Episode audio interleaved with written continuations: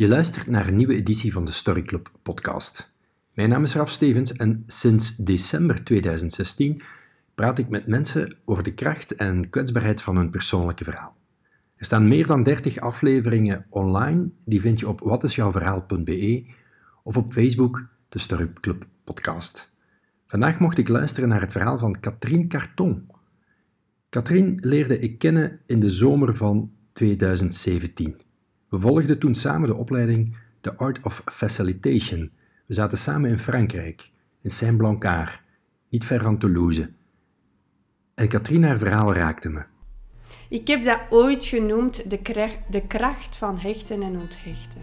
Elke verandering, zei Katrien, gaat toch vaak gepaard met een proces van onthechten. Ja, dat is niet echt een sexy titel. Dat kan een verandering in je werk zijn, of in je eigen omgeving, door ziekte bijvoorbeeld, of misschien zoals bij Katrien, door het verlies van een dierbare. We zijn verleerd om goed om te gaan met afscheid, zei Katrien me ook.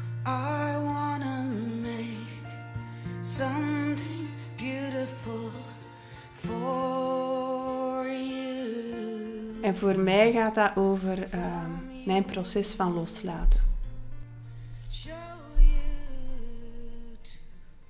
Wat, wat, wat moet je dan loslaten?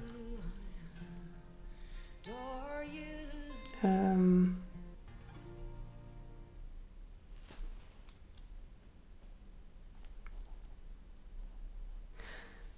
ja, dan begint het bij het verhaal van Gustav.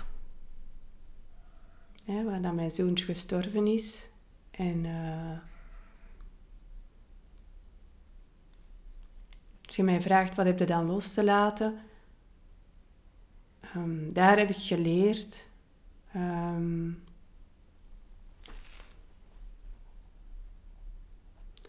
dat ik al mijn verwachtingen dat ik had over mijn zoontje en onze toekomst samen, al die verwachtingen um,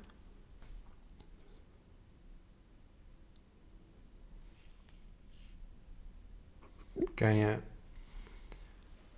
kan je iets zeggen over hoe oud hij was? Ja. Gustav heeft um, één, één dag geleefd. Um, ik was um, samen met Steven vier jaar bezig. Of we hadden alles gedaan om zwanger te kunnen worden. Ik vind dat belangrijk. Eh, ons, um, ons Judith is geboren en dat is heel spontaan uh, gegaan. Um, en mijn, mijn droom als klein meisje was altijd van uh, veel kinderen te kunnen hebben. Allee, veel, drie. um, en dan wouden wij zwanger zijn van ons tweede kindje. En dat proces is heel moeilijk verlopen. Hè. En dat is een heel intens proces geweest. Want iedereen zei mij altijd, Katrien, laat dat los en je zult zwanger worden. En ik dacht altijd, maar hoe doe je dat? Uw kinderwens loslaten.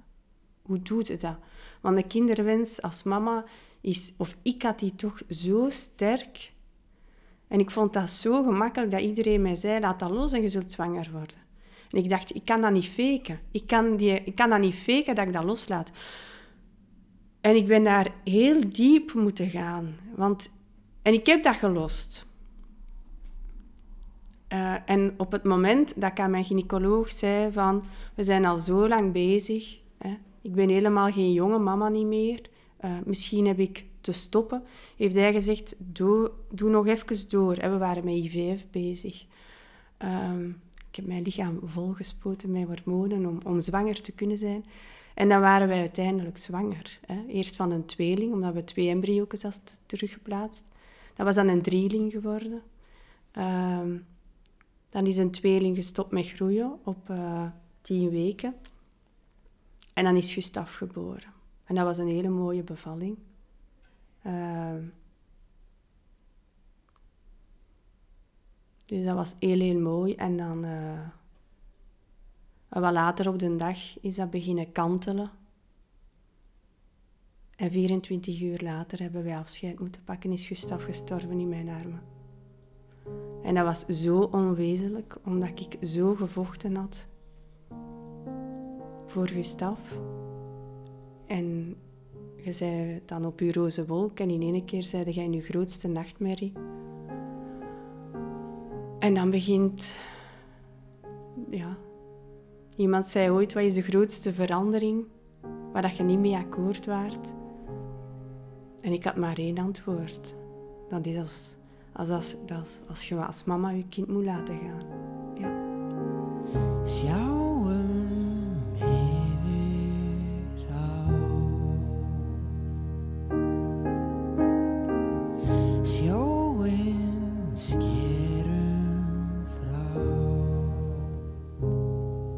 En dat woord loslaten, en daarom dat ik ook spreek over hechten en onthechten.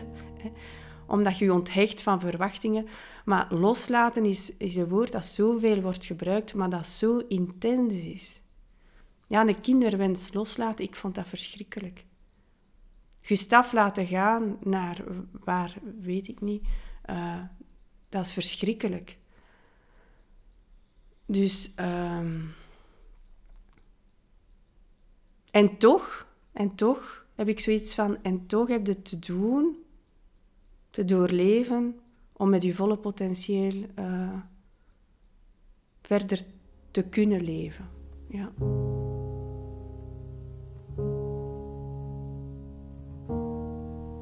En dus we zijn naar de gynaecoloog gegaan en ik had zoveel vragen. En de gynaecoloog heeft gezegd van, uh, we hadden het kunnen voorkomen we hebben een fout gemaakt.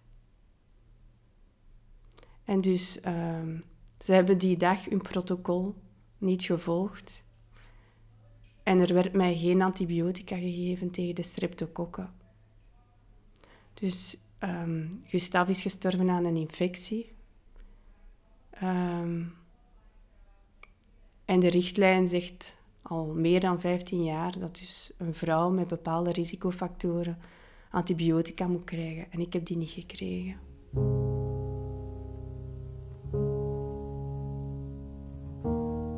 En dan ontploft dat weer in uw gezicht. Steven zei, hadden we dit willen weten? En ik zeg ja. Ik denk dat het belangrijk is dat je de waarheid kent. En dan is de vraag, wat doe je daarmee?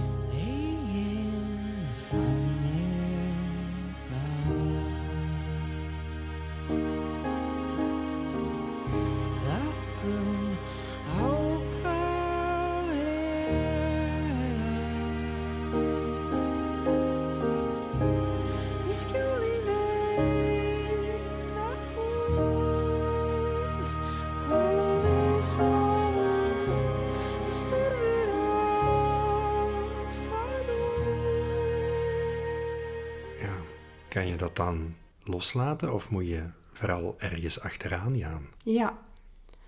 Ehm, mijn reactie was... Ehm, ik heb toen een brief geschreven naar het ziekenhuis met ehm, drie punten. Hè. Het eerste was dat ik iedereen rond de tafel wou. Ik wou feedback geven over wat ik die dag gezien, gehoord en gevoeld had binnen het ziekenhuis. Want allee, hè, mensen denken, Gustav heeft maar een dag geleefd, maar die een dag die kan ik mij elke seconde herinneren en ik kan dat herleven. Hè. Um, en ik vond het heel belangrijk uh, dat ik um, feedback gaf over wat ik allemaal gezien en gevoeld had. Omdat ik wou dat, dat daar iets mee werd gedaan. Ik had mijn eigen zoontje niet kunnen beschermen. En mijn intentie was van, ik wil andere kinderen beschermen, zodat andere gezinnen niet hoeven mee te maken wat wij hebben meegemaakt. Tweede punt was, ik wil na, na um, een aantal jaar, ik weet niet meer hoe dat ik het geformuleerd heb, teruggaan om te zien, en wat heb ik er nu echt mee gedaan? En het derde punt was van oké, dat was mijn huisarts, die zei, Katrien, hè, je hebt zoveel kosten gedragen, IVF gedaan en zo, je bent verzekerd, hè, dat, dat verzekerstuk is er ook nog. Hè, dus ja, dat, was, dat luik was er ook nog. Dat is heel moeilijk, hè, want je wilt niet geld ontvangen voor je overleden kind. Maar langs de andere kant, je kind sterft, je hebt alleen maar kosten. Je hebt begrafeniskosten, uh, je hebt uh, rouwtherapie, je hebt alleen maar kosten. Ja, in eerste instantie. Vandaag kan ik een veel breder verhaal zien dan, dan alleen dat stuk. Um, dus dat waren de drie punten dat ik geschreven heb. En het ziekenhuis is daar positief op ingegaan. Dat is eigenlijk een hele mooie cadeau, hè? Dat jij hun hebt gegeven. Ja. ja. Ik denk dat daar nooit woorden op geplakt zijn geweest. Maar die, die samenkomsten die waren niet veel, hè, want dat was in september en in, in, in november. Maar je voelt dat gewoon. Ja. Ja. En ik, ik denk... Uh, toen als die vroedvrouw zei, Gustav is hier niet zomaar een naam, maar meer een energie.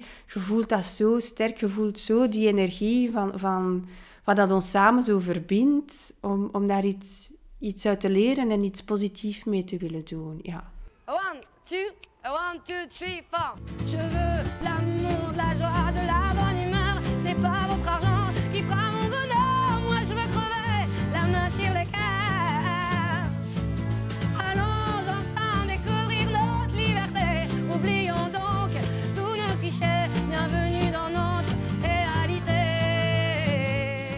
dan, dan, dan doe je, je deed dat voor het ziekenhuis, je, je deed dat richting verzekeringen, maar je haalde daarnet ook al even aan, ook trauma's binnen organisaties, waar je nu organisaties kunt begeleiden daarin, mm. dat is daar eigenlijk automatisch uit gegroeid. Ja, ja.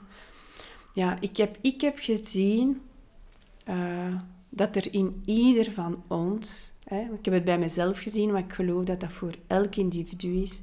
Dat wij een enorm potentieel hebben. Als ik terugkijk naar mijn eigen verhaal, dan denk ik... Ja, je verliest je kind. En toch is er iets in u die op dat moment erin slaagt om rond de tafel te zitten en dat trauma aan te pakken. Dus ik was, ja, ik had zoiets van, ik, ik had daar geen studies voor gedaan. Dat was iets sterker dan mezelf die op dat moment naar boven komt. Ehm, ik was ehm, jarenlang actief geweest in de farmaceutische industrie, vooral als leidinggevende voor marketing en sales. Ja.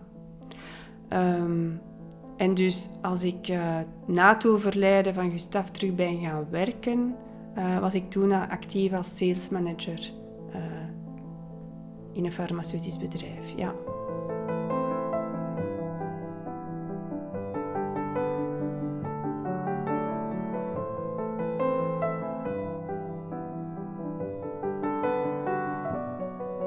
Vijf maanden na het overlijden van Gustav ben ik plots onverwacht spontaan zwanger van Leopold. Ben ik weer uh, in een situatie gekomen waar ik dien te herstructureren.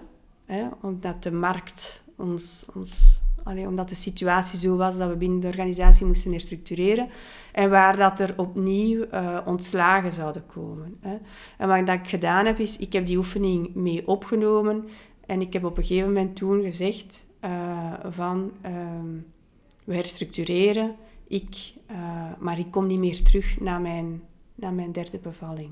En dus na, na, na, het, uh, na de geboorte van Leopold.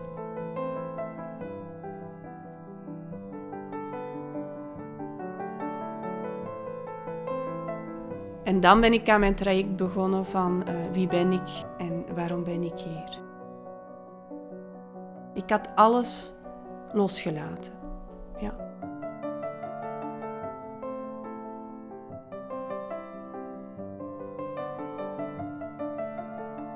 Door mijn persoonlijke rouwproces had ik mogen zien en voelen van amai, het is verdomme moeilijk vandaag in onze maatschappij om rouwen, uw berouw toe te laten. Wat, zegt de richtlijn bij de huisartsen? Dat is na zes maanden rouwen wordt op antidepressiva gezet. Hè, want we kunnen, daar, we, we, kunnen daar niet meer mee omgaan. Hè. Um, dus dat was op zich al een intens proces. En als ik dan terugkeek, wat zag ik van in die 15 jaar businesservaring dat ik gedaan had, was ik met marketing en sales bezig, maar eigenlijk de rode draad in gans mijn verhaal was dat ik altijd met herstructureringen werd geconfronteerd. Mijn eerste job dat ik ben begonnen, is begonnen met een grote herstructurering. Ik besefte dat toen niet, hè, maar ik dacht altijd van, amai, jij hebt bedrijfsovernames gekend. Hè. En wat ik wel zag was van, maatschappelijk gaan wij altijd vooruit, maar staan wij soms niet stil bij wat hebben wij los te laten, van wat hebben wij afscheid te nemen. En doordat ik zelf zag hoe belangrijk dat, dat was om dat proces helemaal toe te laten, of toch tijd en ruimte voor te nemen, want het zijn niet losstaande processen, het is een en-en verhaal. En je hebt het een los te laten en je bent al bezig met het nieuwe, hè, dat, dat loopt samen. Maar als je dat wel vastpakt, dan kun je helemaal weer geven aan het nieuwe. Dus ik zag wel in van, oei, dat is wel een belangrijke schakel dat wij vandaag overslaan in die bedrijfswereld. En met dat inzicht was het voor mij belangrijk om terug te willen gaan naar de bedrijfswereld en mijn ervaring en mijn expertise daarin in te zetten. En wat ik geleerd heb, is vaak door als we te weinig erkenning geven voor kwetsures, dat dat vroeg of laat echt vastgeraakt. En je kunt daar nog iets mee doen. Elke nieuwe verandering brengt oude wondes weer naar boven. Allee, zo kijk ik daarnaar. En bieden een kans om geheel te worden. U luisterde naar een editie van de Story Club podcast. Ik praatte deze week met Katrien Carton. Zij toonde hoe sterk een kwetsbaar verhaal kan zijn. Meer verhalen vind je op watisjouwverhaal.be.